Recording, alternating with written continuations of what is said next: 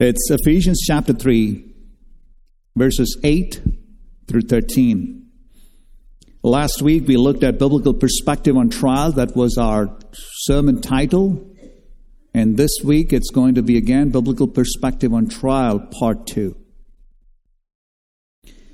And as we build up this passage, we need to remember that the Apostle Paul is in prison. He's under house arrest. He's chained to Roman soldiers,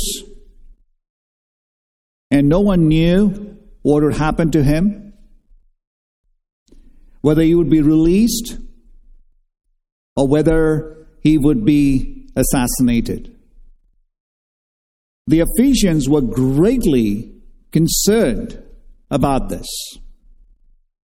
And so he writes to the Ephesians in chapter 3 of verse 13 says, I ask you not to lose heart over what I'm suffering for you. Paul wanted the Ephesians to have a biblical perspective as they were concerned over his trial and as their anxiety was building up. So he writes this magnum opus on the mystery of the gospel to encourage the Ephesians. Now you may wonder as to how does knowing about the mysteries of the gospel and thinking about God's eternal purpose help someone who is going through difficult trials and challenges that life throws at them. Now, if that's your question this morning, then give me your hearing and allow the Bible to speak to you today. We all go through trials. Every one of us is either entering a trial, in a trial, or coming out of a trial. It may be you just discovered that you lost your job. Maybe you're losing your home and you do not know where you're going to live. Maybe you're uncertain of your future. Maybe you're 50 years of age and you do not have a 401k. You don't even know if you your money is going to come from because you don't have a steady income. You're wondering how are you're going to pay your bills. Or maybe you're grappling with some powerful temptation and sins. Maybe, maybe it's your spouse. Maybe it's your unsaved child.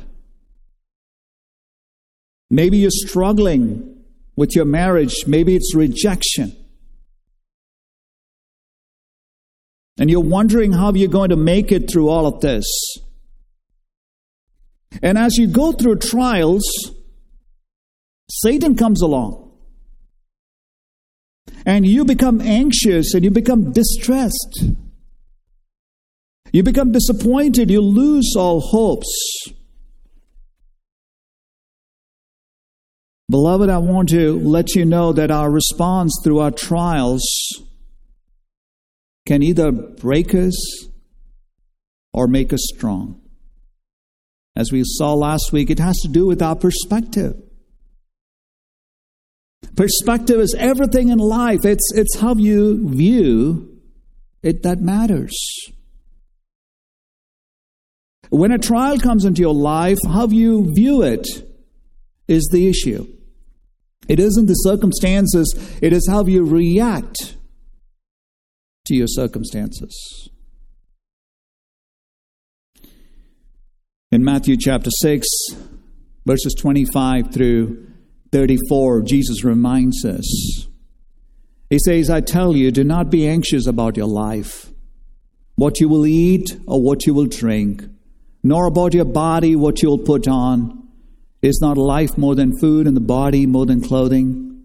And then he goes on to give this classic illustration. He said, Look at the birds of the air. They neither sow nor reap nor gather into barns, and yet, he says, Your heavenly Father feeds them. Then he goes on to say, Are you not of more value than they? And, and which of you, by being anxious, can add a single hour to a span of life? And then he goes on to say, Why are you anxious about your clothing? Consider the lilies of the field. How they grow, they neither toil nor spin. Yet I tell you, Solomon in all his glory was not arrayed like one of these. And, and he goes on to say, If God so clothes the grass of the field, which today is alive and tomorrow is thrown into the oven, will he not much more clothe you, O you of little faith? Therefore, do not be anxious, saying, What shall we eat, or what shall we drink, or what shall we wear? Do not be anxious about tomorrow, for tomorrow will be anxious for itself. You see what Jesus wanted the people to do? He wanted them to understand that when you get anxious, look at the birds of the air. And he goes on to tell them, Are you not of more value than they?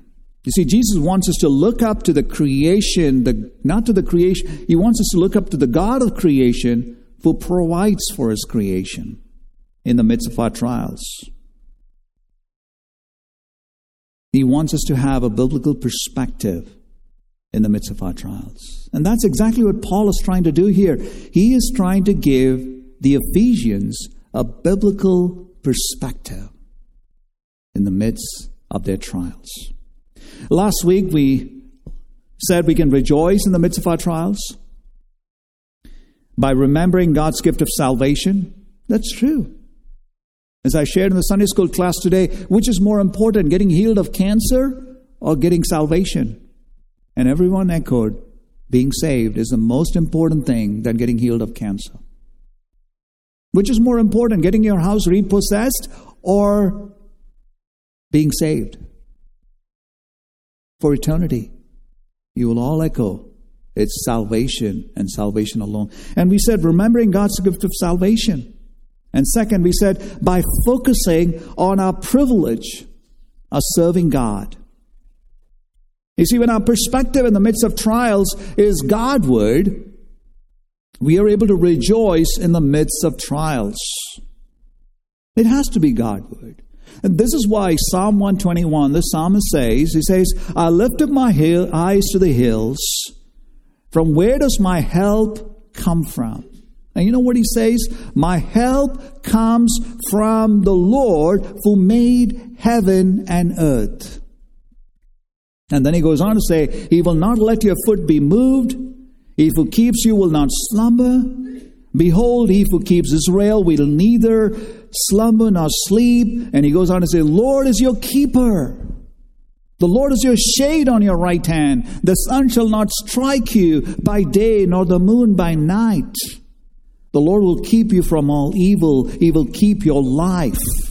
The Lord will keep your going out and your coming in from this time forth and forevermore. It is looking up to God. It's having a biblical perspective in the midst of trials that we are able to have a clear understanding or see clearly when we go through trials in lives, in our lives. Today we will look at Ephesians chapter 3 verses 8 through 13. And Paul tells the Ephesians that they need not faint or be troubled, as we see in verse 13 of Ephesians chapter 3. Due to their trials, or due to Paul's trials, on the contrary, they should be focusing on their privileges.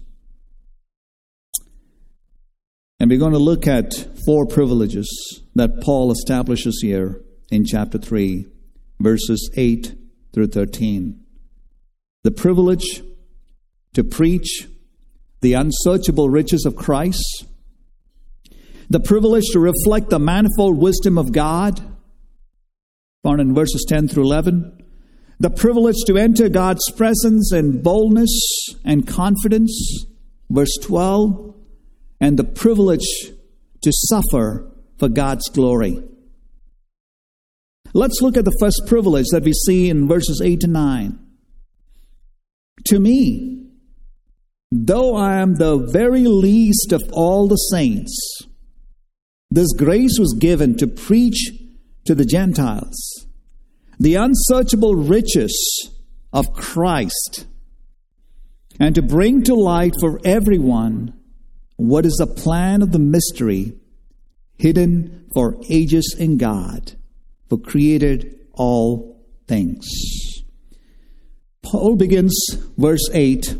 It says, To me, though I am the least of all the saints. He coins a verbiage here, which essentially means I'm less than the least.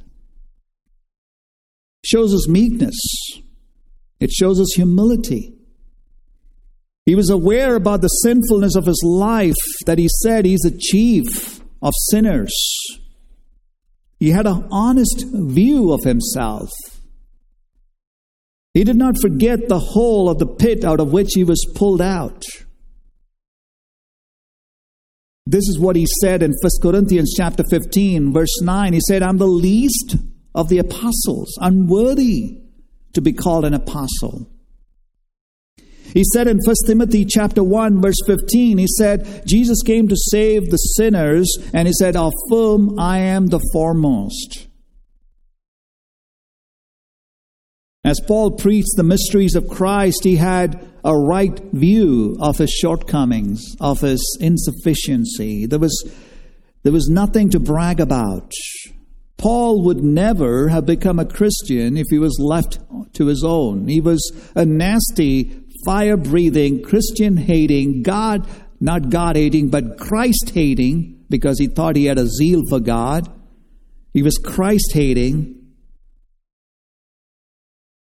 He wouldn't have become a minister of the mystery of the gospel of Christ. It's the effectual working of God. It was the power of God working in his life that made him a minister of the working of the of the mysteries of Christ. And then Paul goes on to say here that I, the very least of all the saints, he says, This grace was given to me to do what?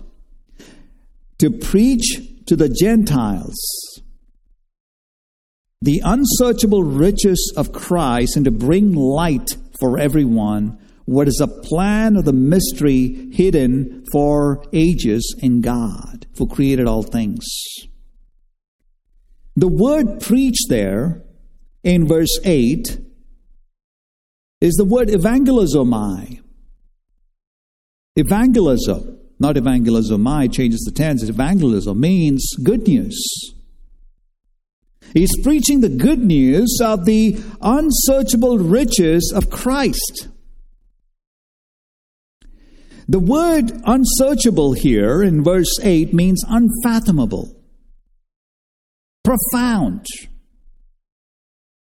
Someone compared it to tracking the confines of what someone thought to be a small lake, but he discovered as he was tracking it that it was the arm of an ocean, and he was confronted with the vast, immeasurable ocean.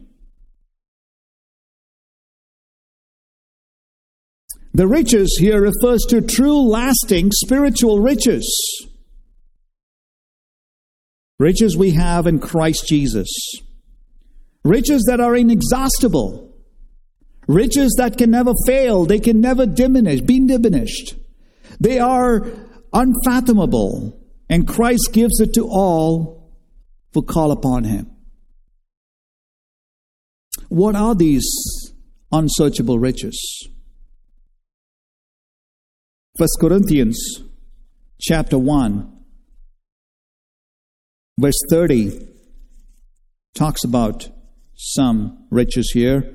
It says, And because of him, you are in Christ Jesus.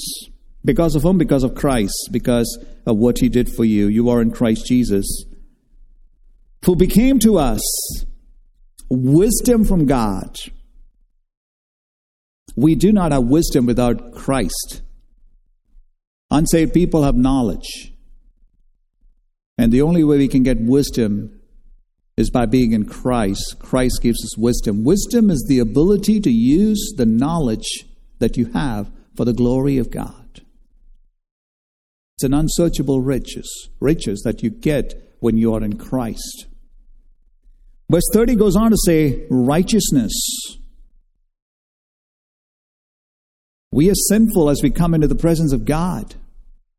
Job 9 2 says, How can a man be right before God? Yes, you and I are sinners. But when we go into the presence of God before a holy God and we trust in the saving work of Jesus Christ, He imputes you with His righteousness. That when He sees you, He doesn't see you as a wretched sinner, instead, He sees Christ in you. That is what happens at salvation. That's righteousness that is being imputed to you. It's unsearchable, unsearchable riches.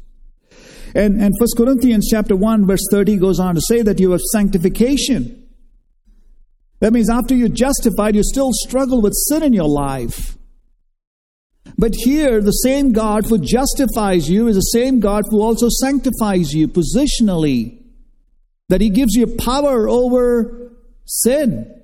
He defeats the power over sin because you're in Christ. And not only that, we see that as we go from day to day, we are being transformed into the image of His glory. We become Christ like.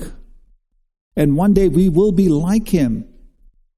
That's glorification. But each and every day we are being progressively being sanctified. That's the unsearchable riches of Christ. 1 Corinthians 1.30 goes on to say He's our redemption. You and I, before being saved, we belong to the land of darkness, to the domain of darkness.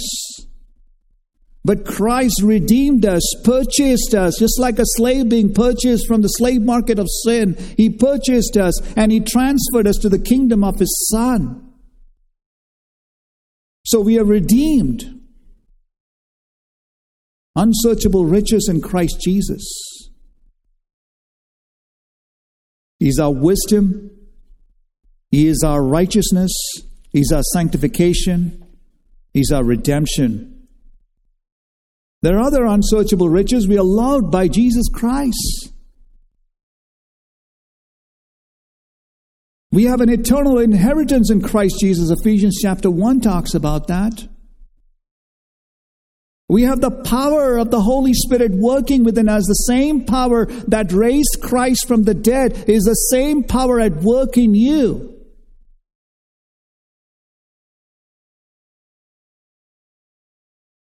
Jesus said he gives us rest. In Matthew chapter 11, verse 28, he said, Come unto me, all who are weary, and I will give you rest. Jesus gives you rest. Jesus said, I'll give you peace. He said in John chapter 14, verse 27, Peace I leave with you, my peace I give to you.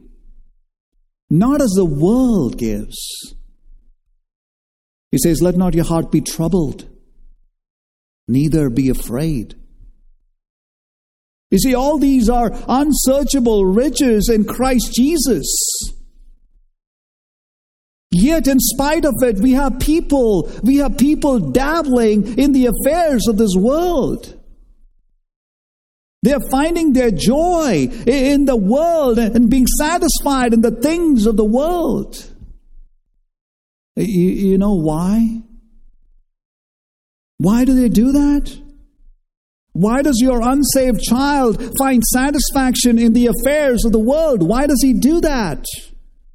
I'm speaking to you. You know why? Because they do not understand the spiritual riches in Christ Jesus. They have never really discovered the spiritual riches in Christ Jesus. You know why Moses refused to be called the Pharaoh's daughter? I mean, the son of Pharaoh's daughter?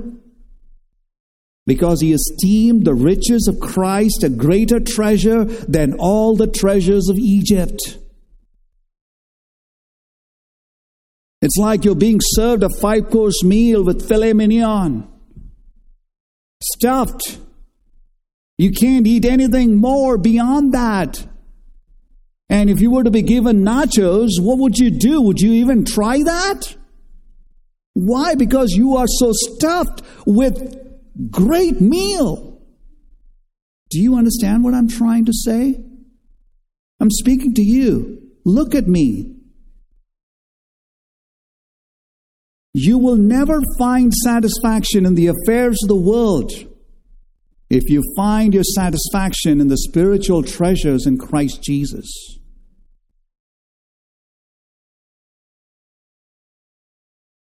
You know the reason young people are feasting out of trash cans today?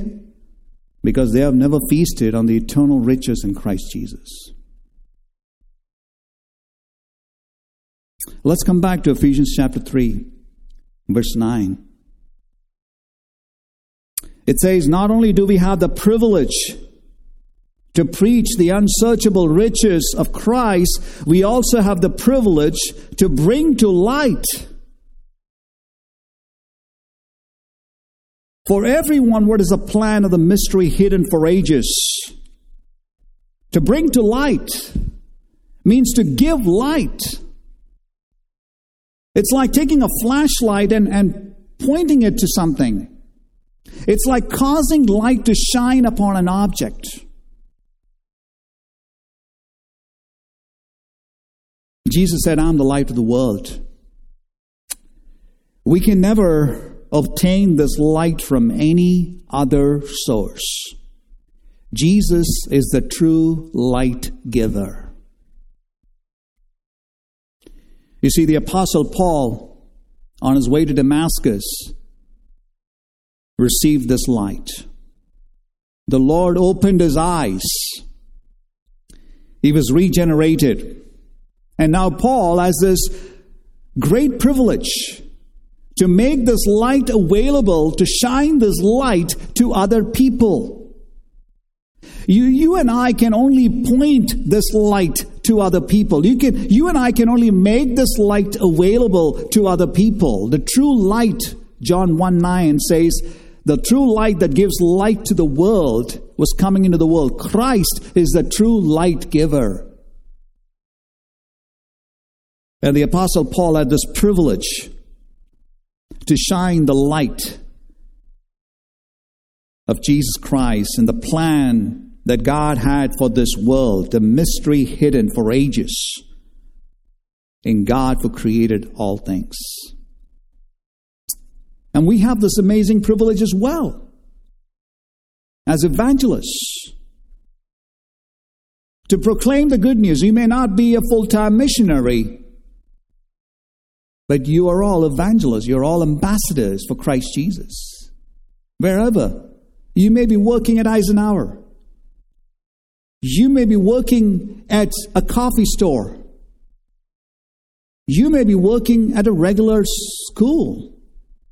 But you are all ambassadors in Christ Jesus to proclaim the good news of Jesus Christ and to point the light of the mystery of the wisdom of God to others.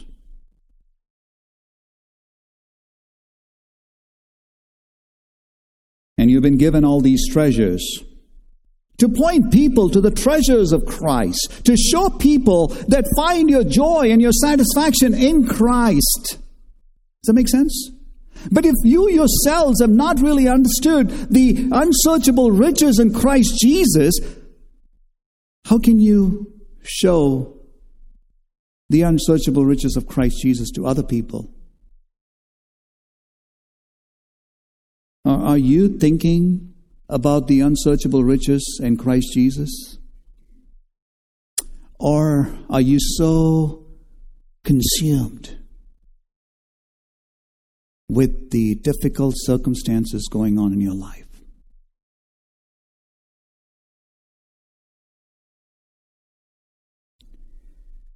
Maybe you are in a difficult, insurmountable situation. and you're unhappy. You're miserable, maybe. Are you fretting? Are you disappointed? Are you at the point of giving up? Are you in despair? Or, my beloved, are you contemplating on the riches in Christ Jesus? Are you thrilled about them? Are you ecstatic about the riches in Christ Jesus? Are you enjoying Christ in the midst of your difficult circumstances? You see, you and I cannot be proclaiming the riches, unsearchable riches of Christ Jesus if we ourselves are not excited about that. During the Great Depression, a man named Mr. Yates owned a huge piece of land in Texas where you raise sheep.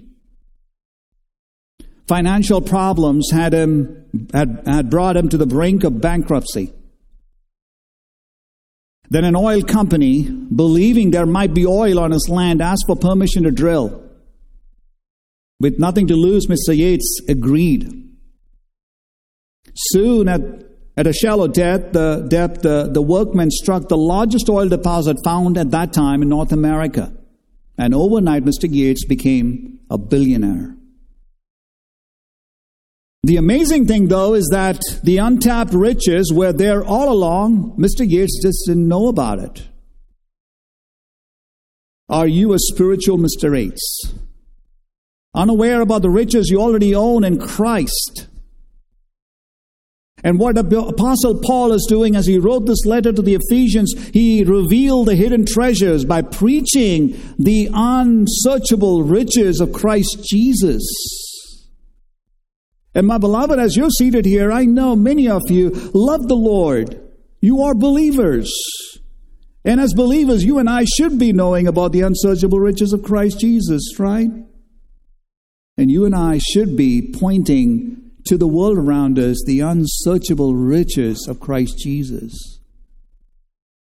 But then, if you are consumed in the midst of your trials and you don't have a biblical perspective, how could you point the unsearchable riches of Christ Jesus. Second, the Apostle Paul in verses 10 through 11, he reminds us of the privilege of being reflectors of the manifold wisdom of God. That's where the second observation. We are reflectors of the manifold wisdom of God. We find that in verses 10 through 11. So that through the church, the manifold wisdom of God might now be made known to the rulers and authorities in the heavenly places. This was according to the eternal purpose that he has realized in Christ Jesus our Lord. He begins with the phrase that it is through the church. The church is the new man, the new body, the body of Christ. And the mystery that Paul is unraveling is that no longer is there a Jew or a Gentile. The Jew and the Gentile, when they become believers, they become part of this new body, the church. It's a body of believers in which each and every believer is in vital union with Christ Jesus. You see, Christ is passionate about the body of Christ. Jesus said, I will build my church. You know what else Jesus said? Jesus said, Not only will I build my church, I give my life for the church. The church, my beloved, is God's vision.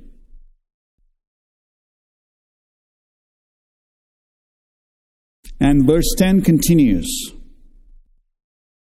Through the church, the manifold wisdom of God might now be made known.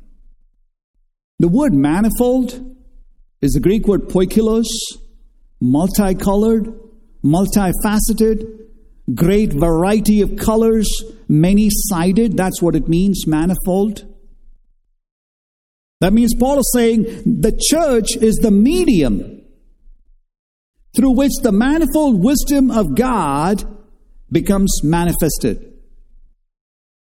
It's like you've seen a prism. The church is like a prism through which the manifold wisdom of God goes through and it gets refracted.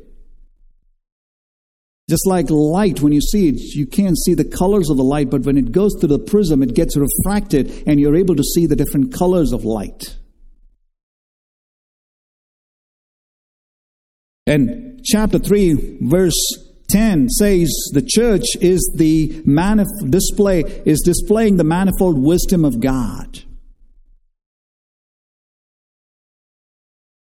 It displays the saving gospel of Jesus Christ. How could a holy God forgive sinful man and yet be a just God? It's impossible. How could God forgive unrighteous sinners? How could God, a holy God, redeem sinful man? How could a holy God die for the sins of an unrighteous person? Mind boggling. It's mind boggling. It was mind boggling to the angelic beings.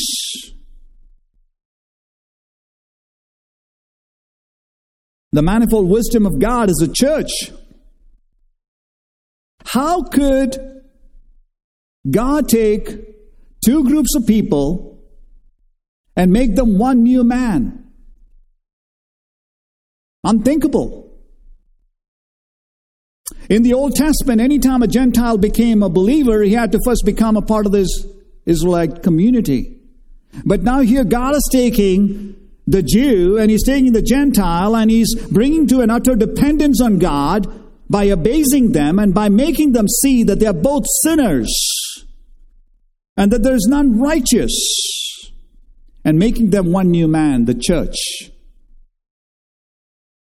So, the manifold wisdom of God is a saving gospel of Christ, and is the fact that the church is now this new body.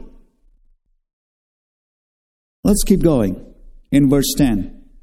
So that through the church, the manifold wisdom of God, and if you see in your Bibles, it says, might now be made known, means revealed.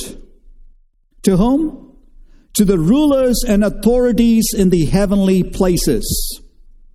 The rulers and authority in the heavenly places are the angelic beings.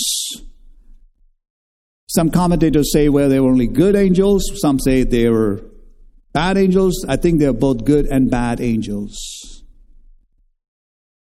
And what are they seeing? They're seeing the manifold wisdom of God reflected through the church. That means the angels of God are stooping down, and as they look at you and me, they're looking at the Christian church, and as they look intently at the Christian church, they see the manifold wisdom of God being displayed. Do you see that? It's great. It's a wonderful manifestation of the glory of God. I mean, these angels, think about this, have spent eternity in the presence of God from the day they were created, obviously.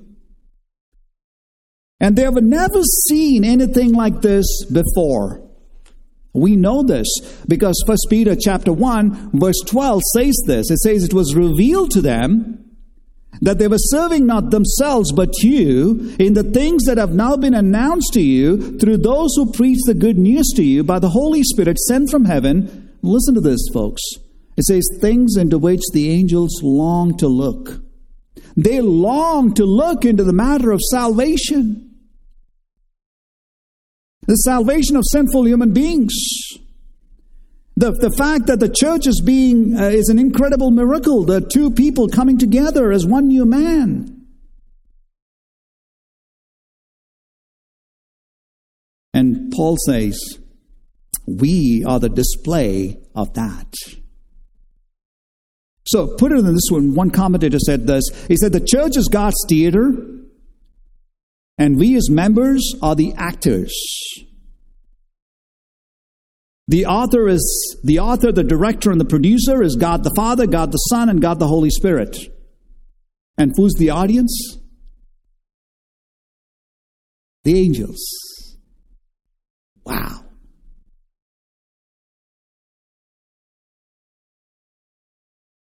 Manifesting the wisdom of God. Are we reflectors of God's manifold wisdom? Is the light being reflected through you?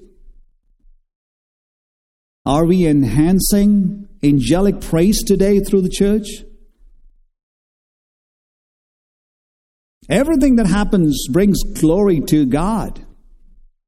The good angels are rejoicing because the Bible says anytime a sinner comes to repentance, there's rejoicing in heaven, right? There's also,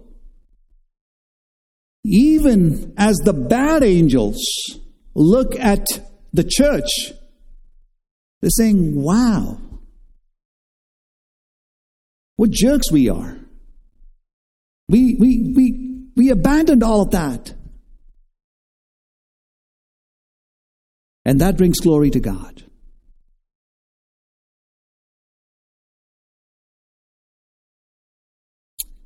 Folks, the church is God's means to bring glory to God.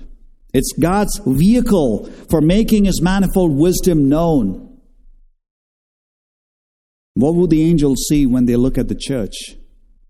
First, are they going to see God's manifold display of wisdom? I mean, think about it. What does he see in our church? I'm sure He's rejoicing over our church because I see camaraderie, I see love, I see unity, I see hospitality, I see rejoicing. Uh, anytime guests come into this church, they say, Wow, you, your people are so friendly and so loving. Amazing. It brings glory to God. But are there times that you're holding up grudge against one another? Are you bitter against one another?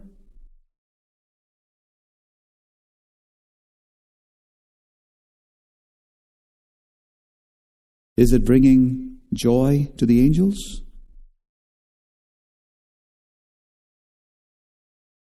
Think about this. Is church priority for you in your lives?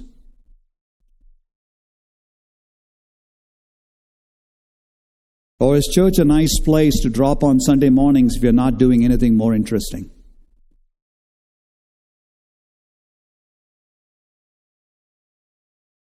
Are we reflecting the manifold wisdom of God? Are we prioritizing our life around the church? Are we here to serve the bride of Christ? And if we are not prioritizing church, then let me tell you, folks, we are robbing from God's glory. This church is a place to serve. It's a house. Think about this, moms. You cook a great meal. And every time you cook a great meal, your children come, they sit at the table, they eat, and they walk away. Is that normal behavior? And every time they come, eat, leave everything, and walk away. Acceptable? Folks, this is your house. You come here to worship God, you come here to give. You give of your time, you give of your uh, your your stewardship, you give of your time, you give of your finances, you give everything over to the Lord. Church is not a second thought. It's what you look forward to every week to come here Sunday morning. I know some of you live in another state, but you come here whenever you're here in town and you're part and parcel of the fellowship. You're in small groups, you're in, involved in all ways. I know of someone here in this church who has talked to their boss and said, I need off on Sunday. I need off on Wednesday. Sunday is that's not enough for that person. He wants to be here even on Wednesdays. He prioritizes his life around the church.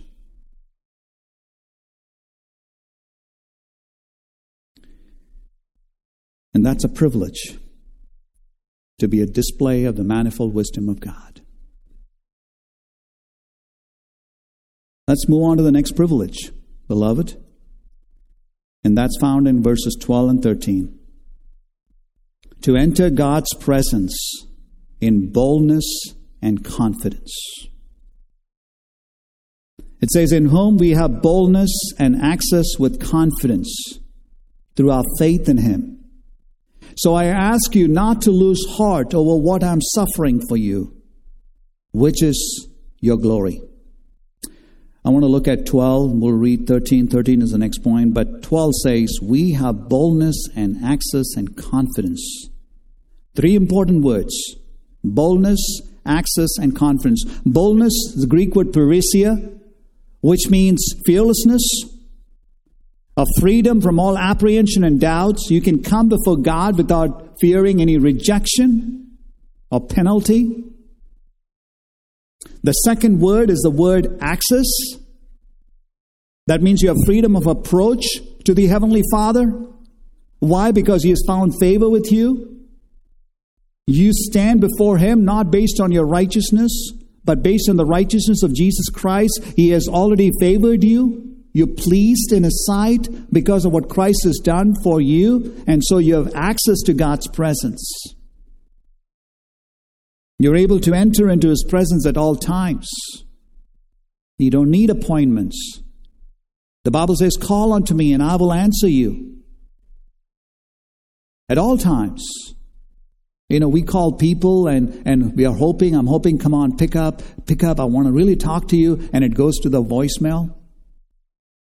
And then you leave a message, hoping that that person will get back to you. You've gone through those times. There's no such thing with God.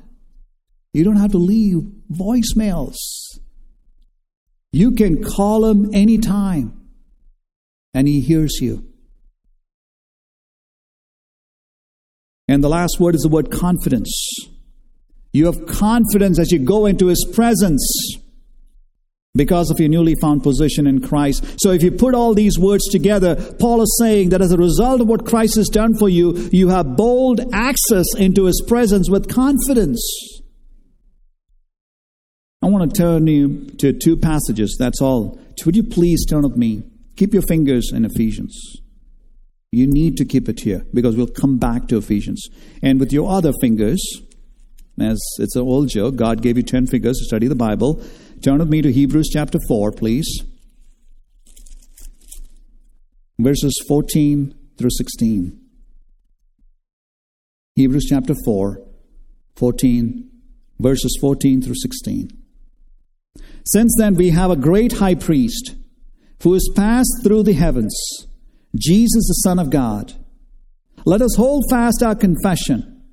For we do not have a high priest who is unable to sympathize with our weaknesses but one who in every respect has been tempted as we are, yet without sin.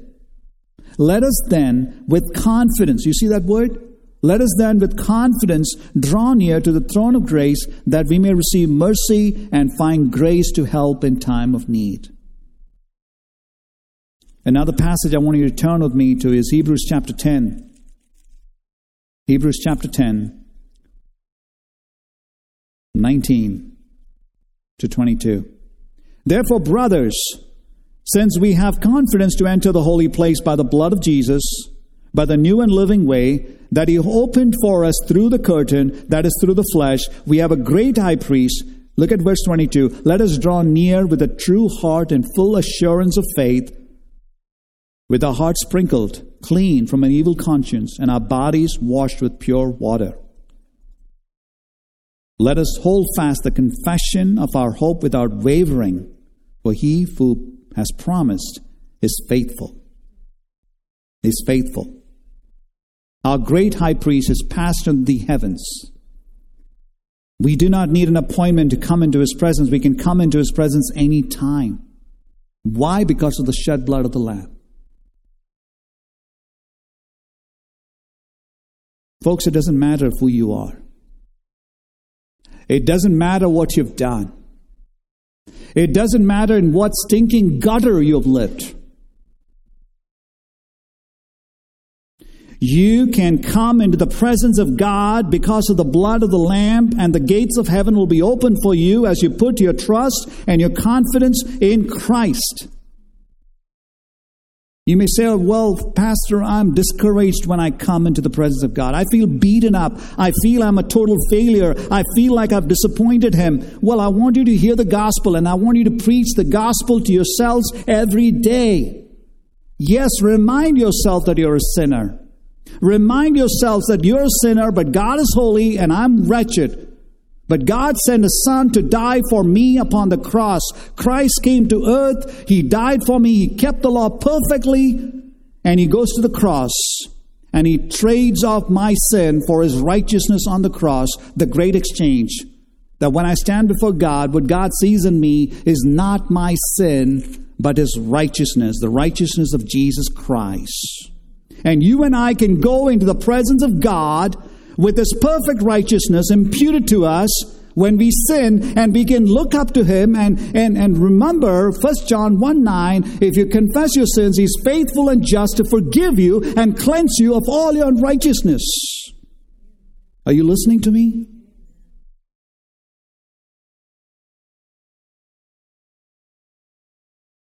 First John chapter 2, verses 1 and 2 reads, My little children, I'm writing these things to you that you may not sin. But if you do sin, we have an advocate with the Father, Jesus Christ the righteous. The Bible says he's a propitiation for our sins, and not for ours only, but for the sins of the world. So you don't have to be anxious when you go into the presence of God. You can go into the presence of God and that's what Philippians 4 6 says do not be anxious about everything, anything, but in prayer and supplication, let your requests be made known to God, and the peace of God that passes all understanding will guard your hearts and your minds. What? In Christ Jesus. And as you pour out your praise and you pour out your thanksgiving before Him, in the midst of your trials, in the midst of your difficulties, in the midst of your circumstances, you can sing as the hymn writer sang, It is well, it is well with my soul. Amen? Lastly, we have the privilege to suffer for God's glory. And we see that in verse 13. So I ask you not to lose heart over what I'm suffering for you, which is your glory. Here, Paul is alluding to his suffering. He was in prison, he is on trial because he preached the mystery of the gospel, in which the Jew and the Gentile were brought together as one body. And Paul is encouraging the Ephesians here don't lose heart over my trials. And he's saying it in the present tense, interestingly. And when he's saying it in the present tense, this is what it implies. He says, I'm continually asking you. In fact, the tense is a little more demanding. It says, I'm continually asking you, I'm demanding you. Read that again. Not to lose heart. Do you see that? Not to lose heart. Meaning, don't be weary. Don't become tired. Don't give up. Don't think that all is lost. Don't be filled with despair. Don't become exhausted or faint hearted. Don't make it a habitual pattern of your life to think like this. Yes, I'm in prison, but don't lose heart. And then Paul goes on to clarify the reason Paul is in prison. You see, the reason Paul is in prison? I'm suffering for you. You know what that means? He's saying, I'm in prison because I preached the gospel to you. I would rather be in prison and preach the gospel to you and see you in eternity rather than living a free life. He was willing to go to prison for preaching the gospel so that he could see his fellow men saved. He was willing to die for the church by preaching the gospel.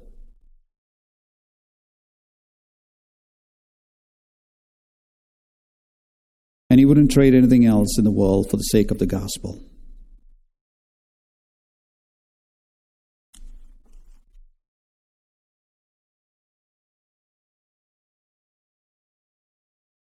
Paul is emphasizing the importance of the church here as he says, I'm ready to die for the gospel. Are you willing to suffer for the church? Are you willing to give up everything for the sake of the church? And say, Pastor, I'm going through all these difficult times. But that's why I told you this. You may be going through trials, but in the midst of your trials, if you keep your perspective on the trials, it's all be hopeless, right? Speak to me. But in the midst of your trials, whatever be they, if you start focusing on God and if you have a biblical perspective, then everything falls in place. Even when persecution, trials, sufferings, we must not be discouraged because we must remember that we are at the center of God's perfect will at all times. That's what Romans 8:18 says. He says, I consider that the sufferings of this present time are not worth comparing with the glory that is to be revealed to us. The glory that's waiting for us. You see, we all have trials in life, but as we live through it, the question is how you're responding to it. And I want to give an illustration in closing here. It's like flying in an aircraft. We're all flying. It's like flying in an aircraft. Um, we could either fly first class or you could fly economy. Now, I don't know if you've flown in a 747 and being an airline engineer, it's, it's amazing as you go into 747 and you go into the first class and you go up by a stairway and you go up to the top. It's a wonderful travel. You have a big recliner. There are there aren't many people. Sometimes it's just you and a few other passengers. And you have a bunch of cabin crew at your service, at your beck and call. And they serve you a seven course meal. And when you think one is over, the next comes. So you can even choose your menu. And not just choose your menu, at the end of it, you have the liberty to make your own sundae, ice cream sundae. I mean, think about this. If you if you you could either travel first class, at the end of it, they pamper you with gifts. It could range from silk ties to name it.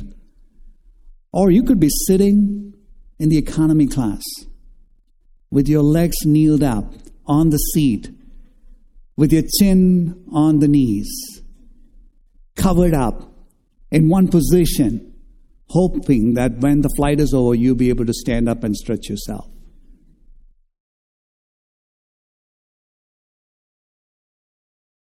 There are a lot of folks, folks, beloved, traveling to heaven in economy class. We will all have trials, but in the midst of your trials, you could travel first class focusing on your privileges. Amen. Father, we thank you, Lord, for this day and thank you for this time that you give us your word. I pray that this word would go into the hearts and minds of people, that they would be encouraged, that they would be strengthened, that they will have hope in the midst of despair, that they'll be able to focus on your privileges and glorify their Father in heaven and be on display for the world around them, what you've done for them in their lives through the gospel. Thank you, Jesus. In your name we pray. Amen.